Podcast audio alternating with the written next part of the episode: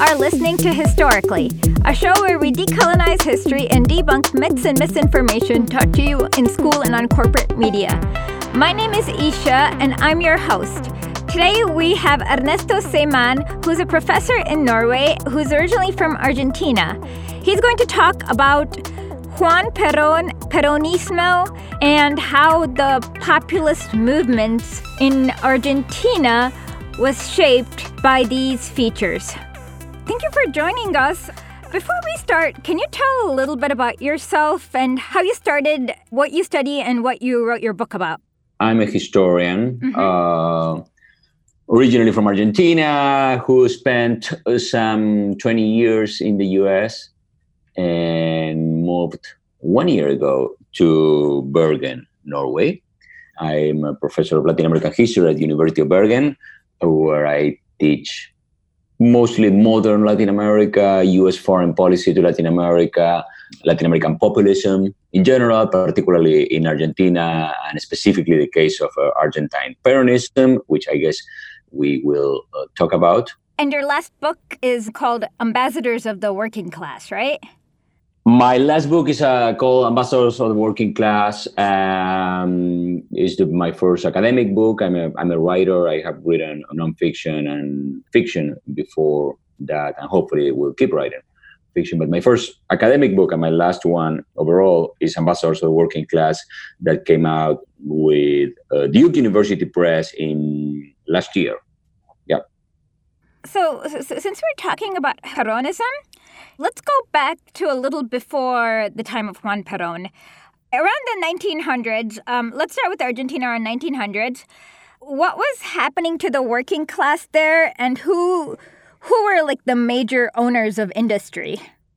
I would say Argentina lives like the rest of Latin America, maybe a little bit more, uh, uh, maybe a little bit bigger. The the emergence of the working class urban working classes during basically during the turn of the century, starting the 1880s and 1890s.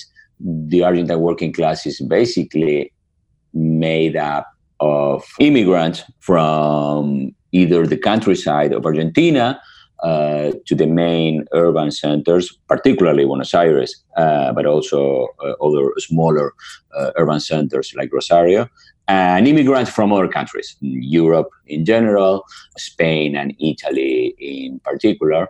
Argentina is a country of immigrants, uh, or, or, so the people describe uh, Argentina as such in terms of numbers. Proportionally, uh, maybe a similar experience to the one that the US goes through. It's very uh, common. The history of uh, families who left um, Europe, Italy, or, or uh, Spain or Ireland at the turn of the century, with parts of the families going to the United States or New York and Chicago uh, or Canada, and parts of the family going to, to Argentina and becoming members of the national uh, working classes in their respective countries and, and, and embracing different uh, trajectories. The, there's a historian, Daniel James, which is the most probably prominent U.S. historian uh, about working about the Peronism, who is writing now a history of uh, Berisso, which is the first center of uh, urban working classes in Argentina.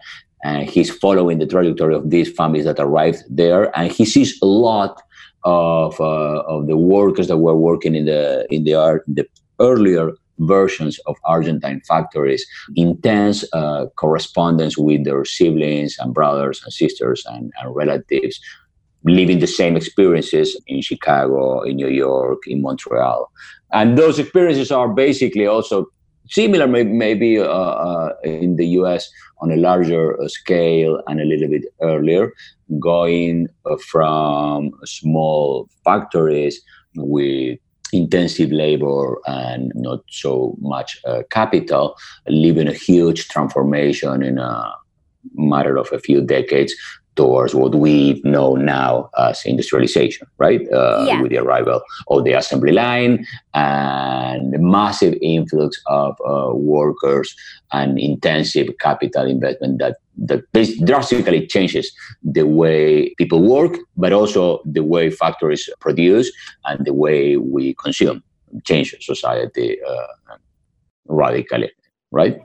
Exactly. So, right around the 1920s, like income inequality in Argentina was very bad, right?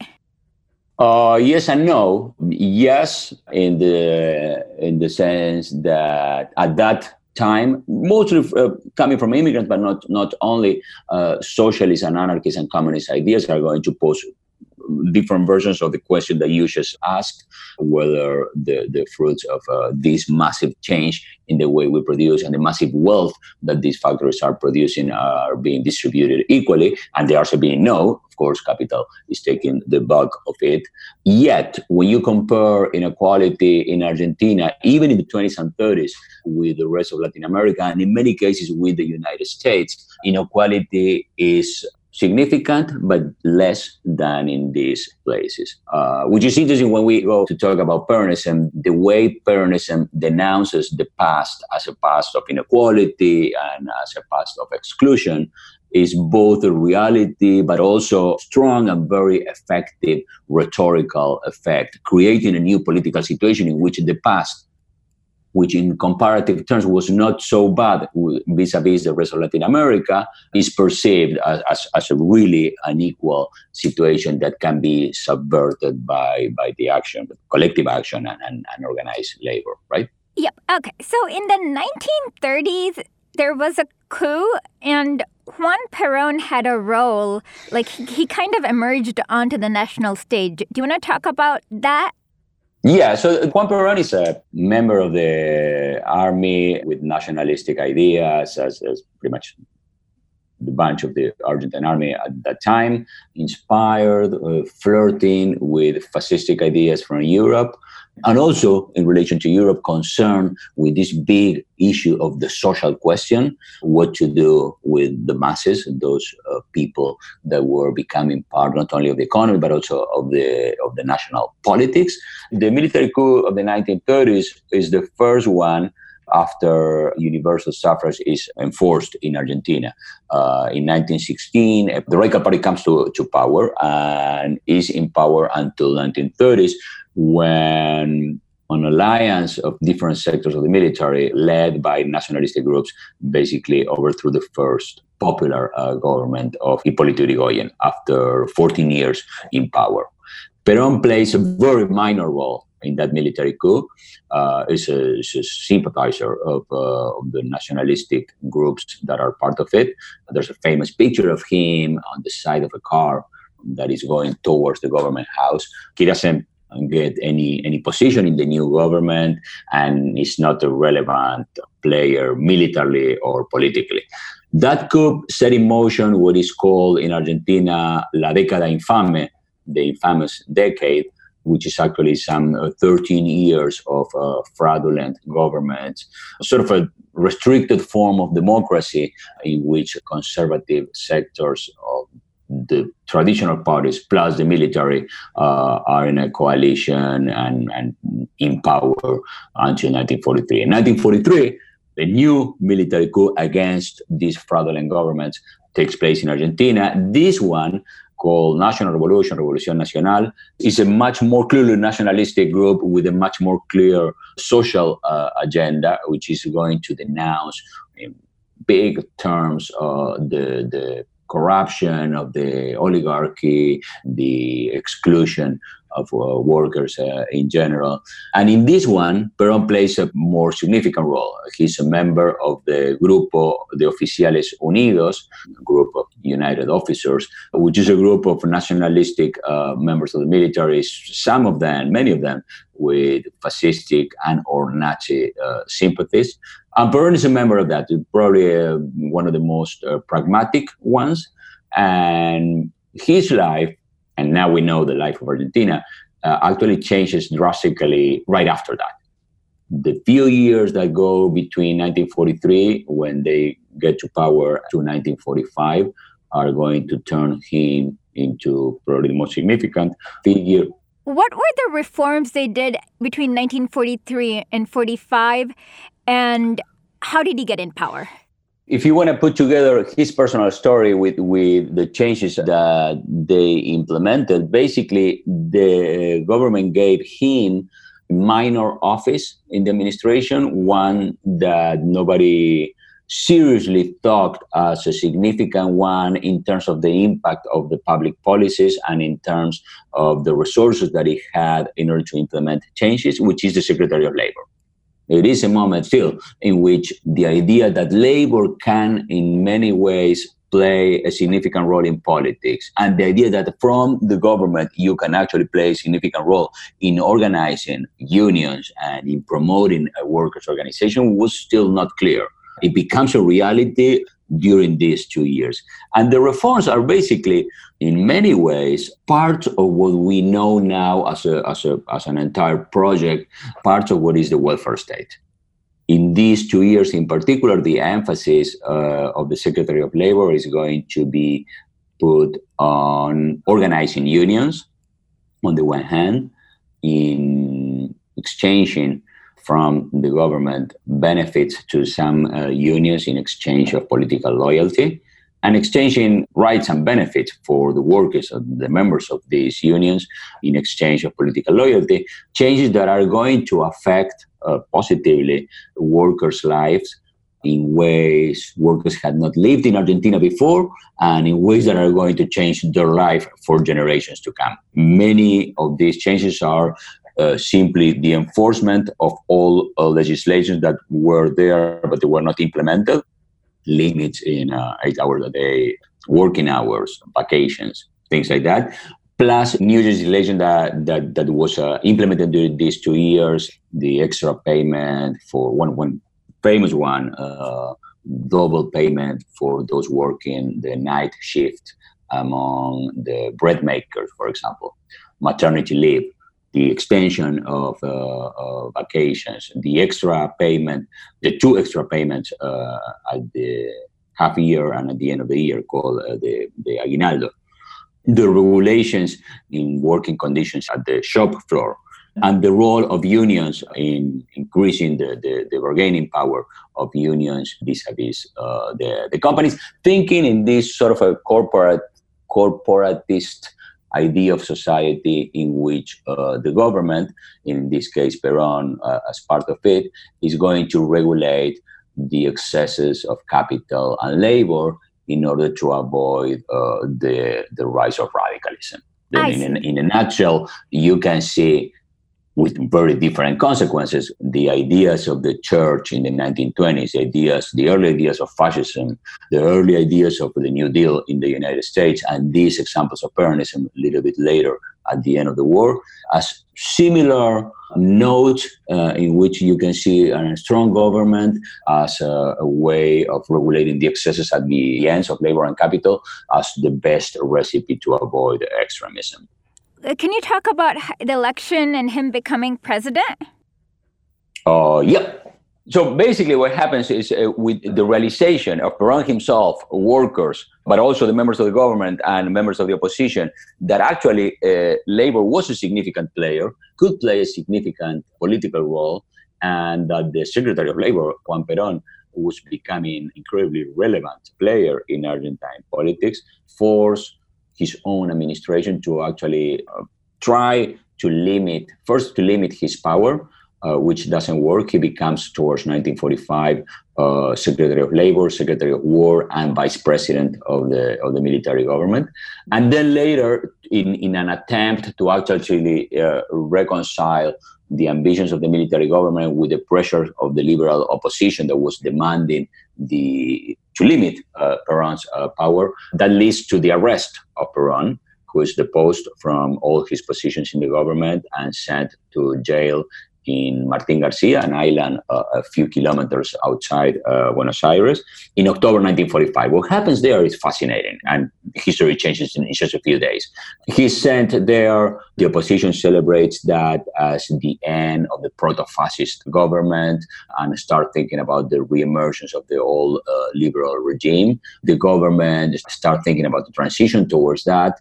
Peron himself in jail think that his brief political career is over. He sent a letter from there to Eva Peron, which we, will become known as Evita, he sent a letter from there on October 14 saying that he loves her so much and that he's talking with his old friend, the president, promising that if he's released, they will retire from politics and they will go to Patagonia and get a small farm and rebuild their life there. That's the perception that he has of his future on October 14th. Three days later, unorganized and also organized sectors of unions and workers throughout the country, but particularly in the working class suburbs of Buenos Aires, start marching towards uh, Plaza de Mayo, towards the government house, until a crowd, a multitude of workers arrive there. In many cases, uh, you need to try to think in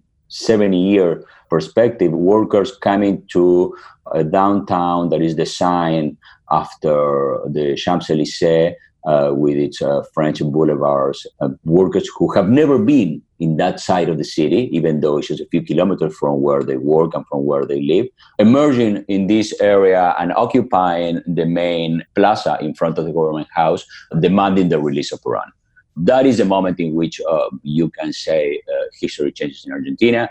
Uh, Peron is, after a whole day of uh, rallies, is released. He gives a very brief speech from the balconies of the government house, the government that had sent him to jail just a few years earlier, a few days earlier, and gives a speech there talk about his workers for probably the first time to such a large uh, crowd and starts his political career. Uh, five months later, there's a general election he creates a sort of a labor party. It's called Partido Laborista that includes unions and, and some small alliances with those smaller uh, political parties, mostly in the interior, uh, and runs against the opposition of a large liberal coalition supported, uh, coordinated, and sponsored by the, the US Embassy, a coalition that includes socialists and communists and radicals and, and conservatives under the slogan of stopping uh, fascism. And he runs against them and, and wins the election from uh, for a decent margin and starts his political career and becomes a president for nine years until 1955. Okay, so now can you explain to us what Peronism exactly is? Because a lot of no.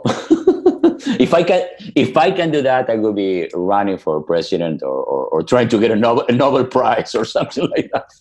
Yeah, I can try. okay, so um, I, I guess uh, Americans don't understand. Like, what is Peronism, and why do Argentinians see Juan Perón as like a force against U.S. imperialism?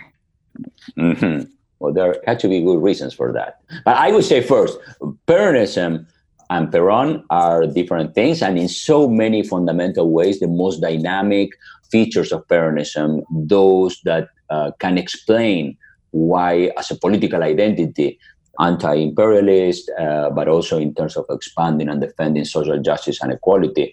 Those features that have become so permanent and are so relevant are not necessarily what Peron had in mind as the main features of his movement. You can think in many fundamental ways that Peron, what Peron had in mind was sort of an updated version of the fascist state with a lot of amendments because this was Latin America, was not Europe. This was after World War II, not before, with a lot of amendments in that sense, but in, in the sense of a government that can uh, control both capital and labor. And what he had instead is a much more radical process of social, political, and economic democratization in the country that in so many ways he's going to try from then to the moment he died to contain, to circumscribe, to limit, and never succeeds uh, entirely. The democratic dynamics that he sets in motion in these two years that, that, that we were just talking about had to do with this, what I was saying, with, with this creation of a welfare state and the impact of these dynamics in, in social terms, the reduction of uh, not only the reduction of uh, economic inequality, uh, Argentina becomes in 1949 one of the less unequal countries in the in the Americas, uh, but also the radical improvement of living standards for the urban working classes, living standards that were not, unlike what Peron said, were not the lowest in the world, or the lowest in the country before the Peron, Peron arrived, were actually significantly good vis-a-vis the rest of the region, uh, but that are going to uh, improve much more during his administration. So not only uh, reducing inequality and improving workers' living standards, but also uh, expanding democratic political rights not only to the uh, shop floor for workers, but also in terms of the national polity, of which probably the right women to vote is the most significant feature right? They, uh, that becomes one of the projects that Eva Peron is going to embrace and lead. Uh, of course, there are movements demanding women's uh, right to vote way before that, since the early 20s, but it's only after Peron comes to power that women are able to vote in 1952. And, you know, you, we always describe that as, as one of the many features of political changes during Peronism. Then when you see the numbers of how many people vote in Argentina, you see a jump from 1946 to 1952 that practically doubles the number of people who vote. The main explaining factor of that is that women now for the first time are able to vote. And of course, he does, uh, Peronism does this and produces all these transformations with what I call an authoritarian democratization, a form of authoritarian democratization, in which a strong control of the government imposes limits to, to some defining features of liberal democracy, particularly but not only freedom of press and, and the free actions of, of political parties. So the two features are going to go hand in hand during these uh, during these two years. Uh, Peronism as a sort of a clearest and probably most radical example of populism is always going to present itself as part of a binary option of uh, the people against the elites. And of course, it's, a, it's always a, a problematic definition because uh, it, it opens the opportunity to actually put on the side of the elites, either as members of the elites or as, as those uh, supporting the elites, anybody who is uh, in disagreement with the people right?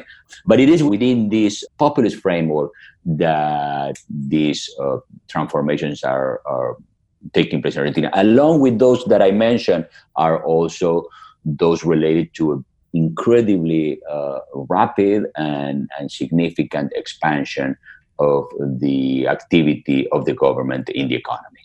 Not only because health and education are entirely free, under Peronism, but also because in association with unions, that means the expansion of a huge, vast set of uh, infrastructure in the country that goes from hospitals to union hotels to schools to housing mostly in, in the main urban centers, but, but pretty much throughout the entire country, that are going to reshape the way Argentina looks like in those uh, nine years. And, and it's going to change that in ways that are going to reverberate uh, for many decades to come, in ways that you can actually, for, for a reference for Americans, in ways that you can only compare with, with the transformations under the New Deal.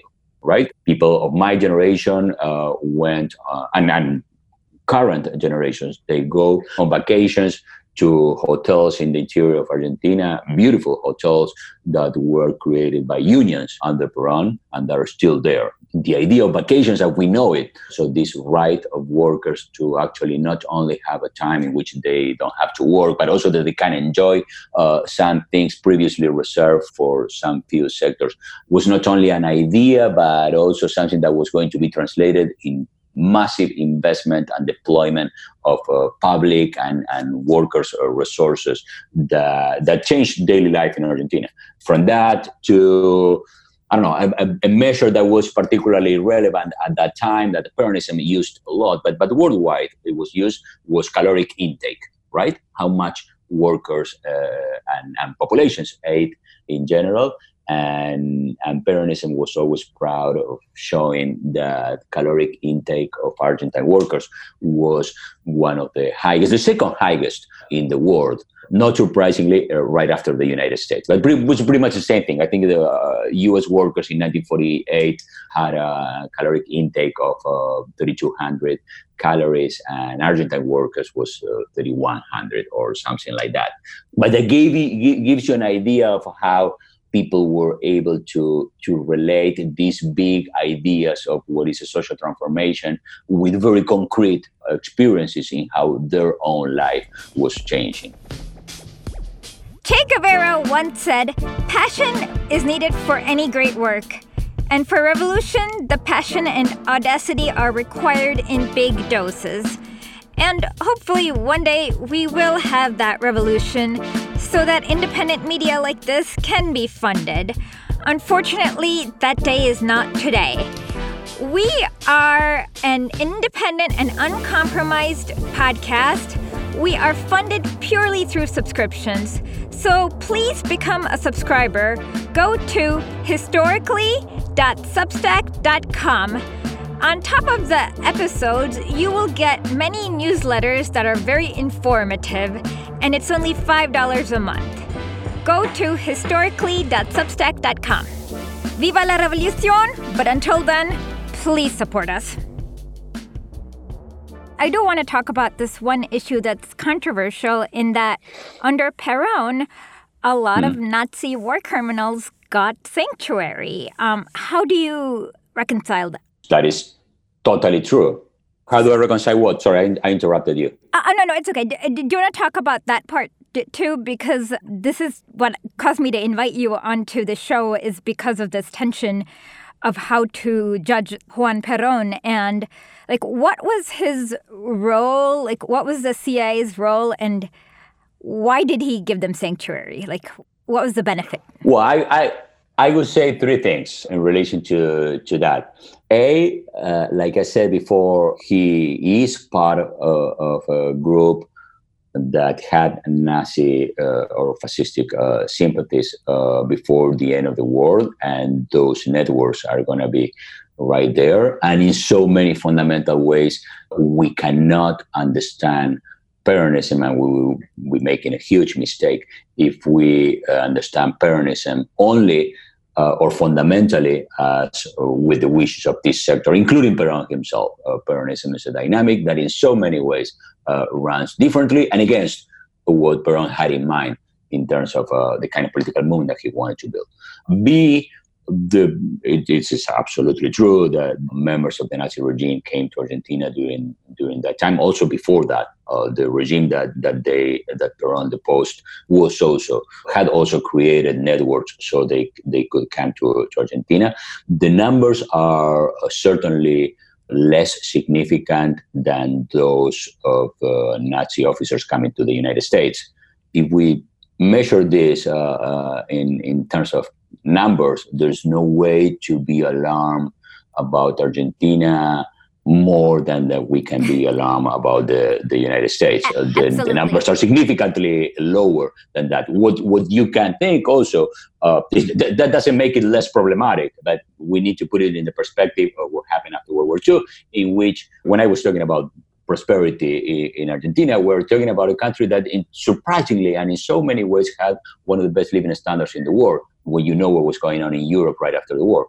It was not surprising. It is not surprising from now to see that these two countries, Argentina and, and the United States, had the resources and the idea of uh, taking advantage of the dismantling of the Nazi regime and trying to use their know-how in so many different ways.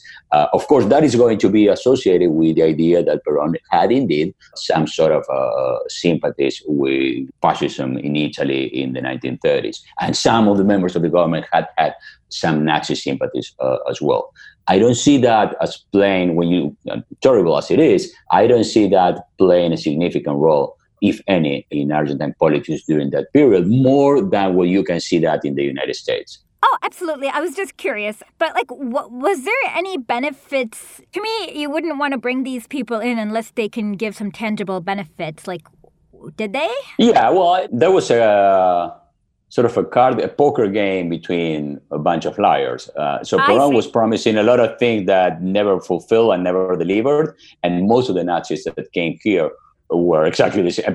In addition to being Nazis, were people trying to get the best out of, out of their of their situation and oversold themselves, promising things, including a nuclear bomb or, or capacity to build uh, nuclear power and the capacity to build uh, some specific uh, planes that never materialized in terms of the actual policies that, that defined Peronism during those decades, in terms of the social policies, uh, in terms of the economic policies, in terms of the foreign policy, the relation of the United States, the, of, of, Argentina with Latin America and with the and with the United States, you see way more influence from all forms of nationalism in Argentina, Catholic social thought, or the New Deal itself. Perón quotes the New Deal repeatedly, uh, particularly during the first uh, years of his administration. Uh, another Latin American uh, experience more than anything related to, to European fascism.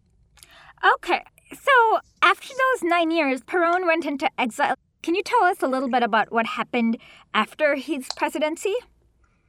Yeah, so Perón is overthrown in 1955 by a military regime that after he's, he's overthrown in, in September, groups of the army in a few months before that are going to bomb uh, the Plaza de Mayo in front of the government house and the government house is itself in the largest massacre, public massacre that took place in Argentine history, in which an uh, we still don't know how many people, but but hundreds of people, uh, civilians that were just going to work, uh, died. Just to give you an idea of the kind of confrontation that precedes the military coup, and the military coup is going to present itself along with these features as a sort of the restoration of the of liberal democracy, and it's going to set in motion an 18-year period in which Peronism is going to be banned, and different attempts to restore democracy excluding Peronism are going to be attempted and are going to systematically fail. The government, the first military government, is going to lead to one national election that is going to give Argentina a new president, Arturo Frondizi, in 1958, that Peron uh, supports. He's going to be overthrown in 1961. There's a new election in 1962. A new government is going to be elected uh, with Arturo Illia from the Radical Party, who is going to last uh, until 1966 when he is overthrown again, and there's a national revolution at that moment. The idea of reaching uh, some form of political stability by excluding the movement that in fundamental ways had shaped the life of Argentine workers uh, was a unsustainable, to put it mildly, but reflected also the difficulties of the national uh, elites to actually see the role that these transformations had in the in the country, right, and, and among and among workers. The template that they had in mind when when thinking about how to get rid of Peronism is what the Allies did in Europe after World War II, right? So we're going to actually get rid and erase from the country the experience and the memory and the history of Peronism. And, and since Peronism was not that, it had actually very little to do with that, that fails systematically during these 18 years, in which both uh, Peronism as a political movement, Peron in exile, and the benefits that Peron had, uh, or, or the, the changes that Peron had produced in Argentina are not going to disappear. That succession of failures are going to are going to lead in 1973 to the return of Peron to power in its most uh, tragic way. In uh, three years of uh, extreme political violence uh, in Argentina, in which many uh, political sectors from the left those in Peronism and those uh, outside Peronism are going to embrace the guerrillas. In many cases, inspired by the Cuban Revolution, in other cases, just encouraged by the radicalization of political violence in Latin America in general, and also right wing groups sponsored or tolerated, but sponsored by the government, are going to clash during three years until 1976 when the last military coup took place in Argentina, the last and, and by far the bloodiest and, and most violent one, uh, in which some thousand of people disappeared. That was during the Operation Condor years, right? That is that is that is the at the core of the Condor years. Yeah. Inter, interestingly, just let, let me just add something before I forget that the military coup in 1976, in which thousands of people uh, many thousands of people are going to be killed and disappeared, is going to present itself, is going to conceive itself in the immediate sense as the group that had to get rid of political violence, Marxism, and the guerrilla. But deep, when they start writing their political documents and start thinking why they are doing this, and when they have to justify how uh, massive human rights uh, violations are, are taking place in Argentina, they're going to explain this in terms of what Argentina has to do is restore the order and the hierarchies that were lost when Perón came to power in 1945. The, the idea of the dictatorship was centrally and explicitly anti-populist.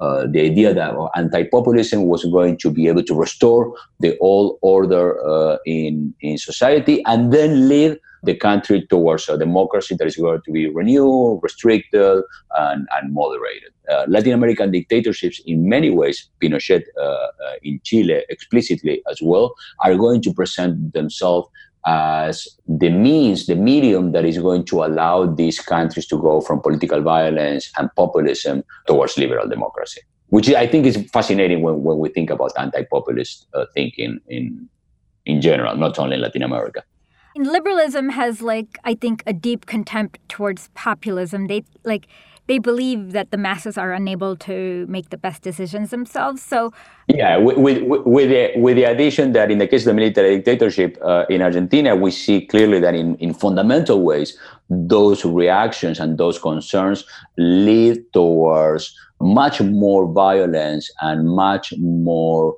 uh, tragedy than those that they claim they're trying to prevent in the first place, right? Exactly. Thank you so much for joining us. Um, do you have any last comments? Any anything else that I forgot to ask you about? Oh, no, no. Maybe I, I think um, the you guys called me when I just saw the the exchange between President Trump and Alexandria Ocasio Cortez. Yeah. Uh, and I don't know. I, I, just found fascinating that that for the first time I see uh, a, a, a, significant player in U.S. politics like uh, Congresswoman uh, Alexandria Ocasio Cortez being able to sort out what Peronism meant, and he, in her ironic answer to Trump's claim that he that she was Evita, instead of defending herself uh, against that, she decided to embrace what is one of the most significant legacies of Latin American populism, not only Peronism, but other, other movements as well, which is those legacies related to social justice and to collective actions as the way of fighting for a more inclusive society. This is what I found a tragic misunderstanding of associating a political phenomenon like, like Trumpism uh, and President Trump with Latin American populism is problematic not only in, in the sense that it's not correct, but also in the sense that it, it conflates under the same label movements that in fundamental ways uh, expand the democracy, uh, were based on collective actions and on ideas of solidarity and equality, with movements like those represented by, by Trump that are exactly the opposite. The core of their identity is based on the dismantling of collective action, the, the priority of property rights over uh, uh, social justice. So I, I, I, I, just found fascinating that that is just in a reflex and in a couple of tweets, uh, someone in U.S. politics was able to see all that uh, sort out what she wanted to say and the kind of thing that she wanted to identify, identify herself with and define a kind of legacy of Peronism or Evita or Latin American populism that is the one that I think it might be necessary for a progressive political project in the in the United States. Uh, that's amazing. Um, yeah, I mean, if we're actually doing comparisons, I would say Trump is closer to Pinochet than. Yeah. Uh, and so yeah, yeah, I really hate it when um, Americans do the what do you call a horseshoe. Um, but yeah, um, and, and and no, and, and I think it's uh it's also I don't think it's an innocent misunderstanding. Oh, okay. Uh, the idea of finding the masses as a problem is also foundational of U.S. democracy, and and we need to deal with that. Uh, so the idea of thinking that you know Jacksonian populism and its its terrible uh, racist project that expanded commerce and individual property rights at the cost of millions of lives. Overlapping that, just because of the name populism, with the experience of what was Latin America and populism uh, after World War II. I don't, I don't think it's a problem of definitions or a problem of just knowing historical facts, but what I find as very concerning understanding of how mass politics sort of perverts what they, what, what liberal thinking uh, conceives of how people should behave and should relate to institutions and to and to social change. That's actually, uh, I, I actually think you're right. Um, it's probably not innocent. Can you just quickly let our uh, listeners know how to find you on Twitter? Yeah, it's uh, Ernesto Seman. It's, uh, it's exactly that. It's uh, at Ernesto, E R N E S T O, Seman, S E M A N. Oh, oh, by the way, since uh, since you share the same first name, this is just a completely random question, and I don't know if there's an answer. But what did okay. Che think about Juan Perón? That's a fascinating, uh, random but fascinating question because. Uh, um, I, I just got it because your name is Ernesto, and that's also Che's name. So I was like, uh, and so, and my name is uh, of course my my I was born in 1969, uh, two years after Che Guevara was killed, and I was named of course after him. And my parents were also living uh, in the late 60s, the experience that Che Guevara lived in the 1940s and that I lived in the 1990s, which is a reflection about what to do with Peronism, right? How to reconcile the legacies of the left with those of Peronism. And Che Guevara uh, uh actually uh, lives through different understandings of Peronism. He comes from a relatively wealthy family in Argentina strongly opposed uh, against uh, Peronism. Uh, but he's going to see, and, and, he's going to write about it in his memoirs, that, that he started to realize that not everybody in Argentina thought the same way about Peron, and that people outside his family and outside his social circles were having a, a, a sort of more uh, appreciative understanding of, of his social transformations. Uh, but he's going to come to, to a more sympathetic view uh, of Peronism and of populist politics in his travels to, to Latin America, where he's going to see the appeal of populism among workers, and he's going in a, in a, a sort of a random episode in Peru, in the countryside, some 200 uh, kilometers or 100 miles uh, north of Lima, runs into a group of uh, indigenous workers that when they know, when they realize that he is Argentine, start asking him questions about Peronism. And, and then he realized that, that, that they had some brochures and information about what Peronism mean and that they were fascinated with the kind of transformations that were going on in Argentina and felt inspired about uh, those transformations. And partly because of that, he starts to develop a, a, more nuanced understanding of the emancipatory dynamics of Peronism. But like Fidel Castro in the 1950s, the experience of how non-violent forms of political democratization end in Latin, ended in Latin America are going to lead him more towards political violence than towards populist options. In the case of Che Guevara, that benchmark is going to be Guatemala. When he sees how the peaceful process of, of political and economic democratization led by Jacobo Arbenz ends with the first uh, publicly uh, CIA uh, orchestrated military coup in 1945. In 1954, he is in Guatemala City at that time, and actually he spent some of the time in the Peronist Argentine embassy during that time. Those insights are going to show him the limits of populist reforms. Something similar happens to Fidel Castro much earlier when he's 21 in 1948. He's a young leader at the university in Havana, and Peronism contacts him and brings him to Bogota to the creation of the Organization of American States, the, the Nine Pan American Conference, where Secretary of State Marshall is going to be. And basically, he organizes uh, with Peronism a set of movements of protest against Marshall, and with the idea of creating a Latin American movement along the Peronist uh, uh or populist uh, agenda of a nationalistic economic program, uh, demanding of uh, the freedom of Puerto Rico, etc., etc. And he writes to his father, 1940 uh, in, in April 1948, that things are going so well with the Peronist envoys in Bogota that he's thinking that after the conference he might go and spend some few months uh, on a on a fellowship of the Argentine government in Buenos Aires. And that changes drastically a few days later when the populist leader in Colombia, Jorge Eliécer Gaitan, is killed. And that leads to the beginning of the Bogotazo, radical uh, episode of political violence in Colombia that basically gives shape to the nine uh, um, Pan American Conference.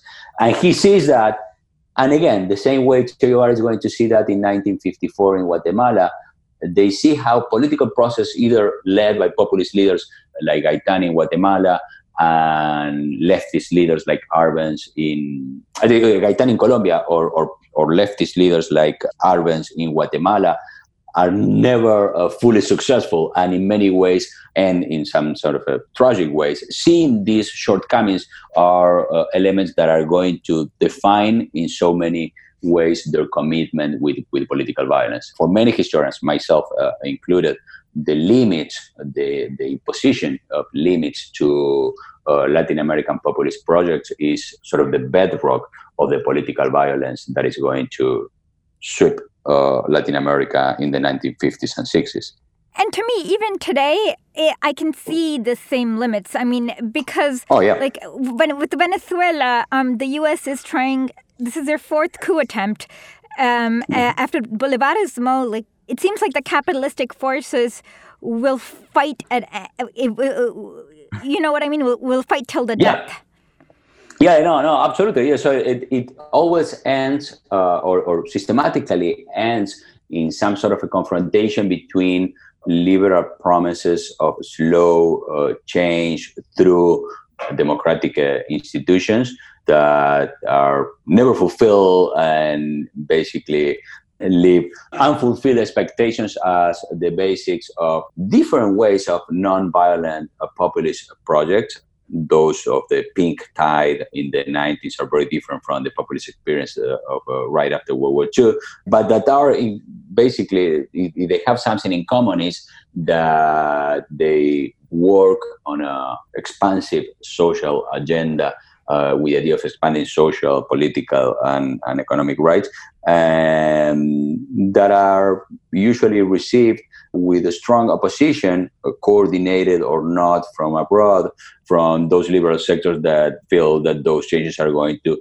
have an impact in the status quo in those societies, which actually, in the case of Latin America in 1959, uh, was a dynamic that, that presented the experience of Cuba as an example that was not not only inspiring because it was epic, but that it was a viable way to actually enact those changes that people had been trying on more peaceful uh, ways in the in the 20 years uh, before. You can see in fundamental ways that is also an experience that Venezuela uh, went through in the last 20 in the last 20 years without the uh, uh, I'm not, I'm not excluding the political responsibilities of what means the change from Chavismo to Madurismo and the authoritarian features of Maduro and, and his uh, and his regime during the last years. But I cannot uh, explain those features without seeing the way in which most moderate, uh, progressive, and successful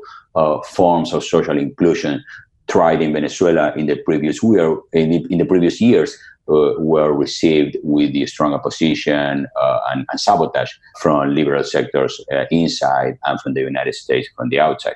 It's not so different from how to explain the Nicaraguan revolution, right? That starts. Uh, yeah, the Sandinistas. Exactly, that starts uh, as a very interesting and original promise that is going to combine uh, revolutionary transformations with some forms of political democratization, only to end up a few years into the revolution in, in having to confront a political and, and military reaction sponsored from the United States that basically over the years is going to uh, strengthen those military factions and, and within the Frente Sandinista and are going to limit the action and the capabilities of expanding democracy and democratic practices in a country that is pretty much under war for, for some 10 years, right? So, of course, I, I, can, I cannot I have to, to, to discuss and I have to see the authoritarian features of the evolution of the Sandinismo, the consequences of that, and what are the alternatives to that. But I cannot explain those transformations, the hardening, uh, the failures of the Sandinista revolution without seeing that as part of a dynamic in which democratic liberalism plays a significant role.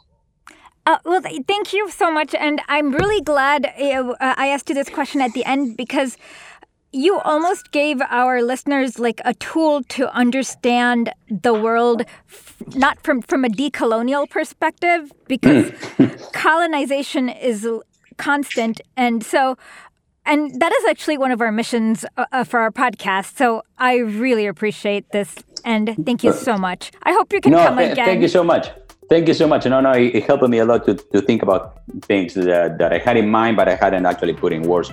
So, so thank you, really. And and please do come again. Okay, yeah, any anytime you want. Yeah, yeah, yeah, please. Okay, well, have a good uh, rest of the day. Thank you. You too. Bye bye.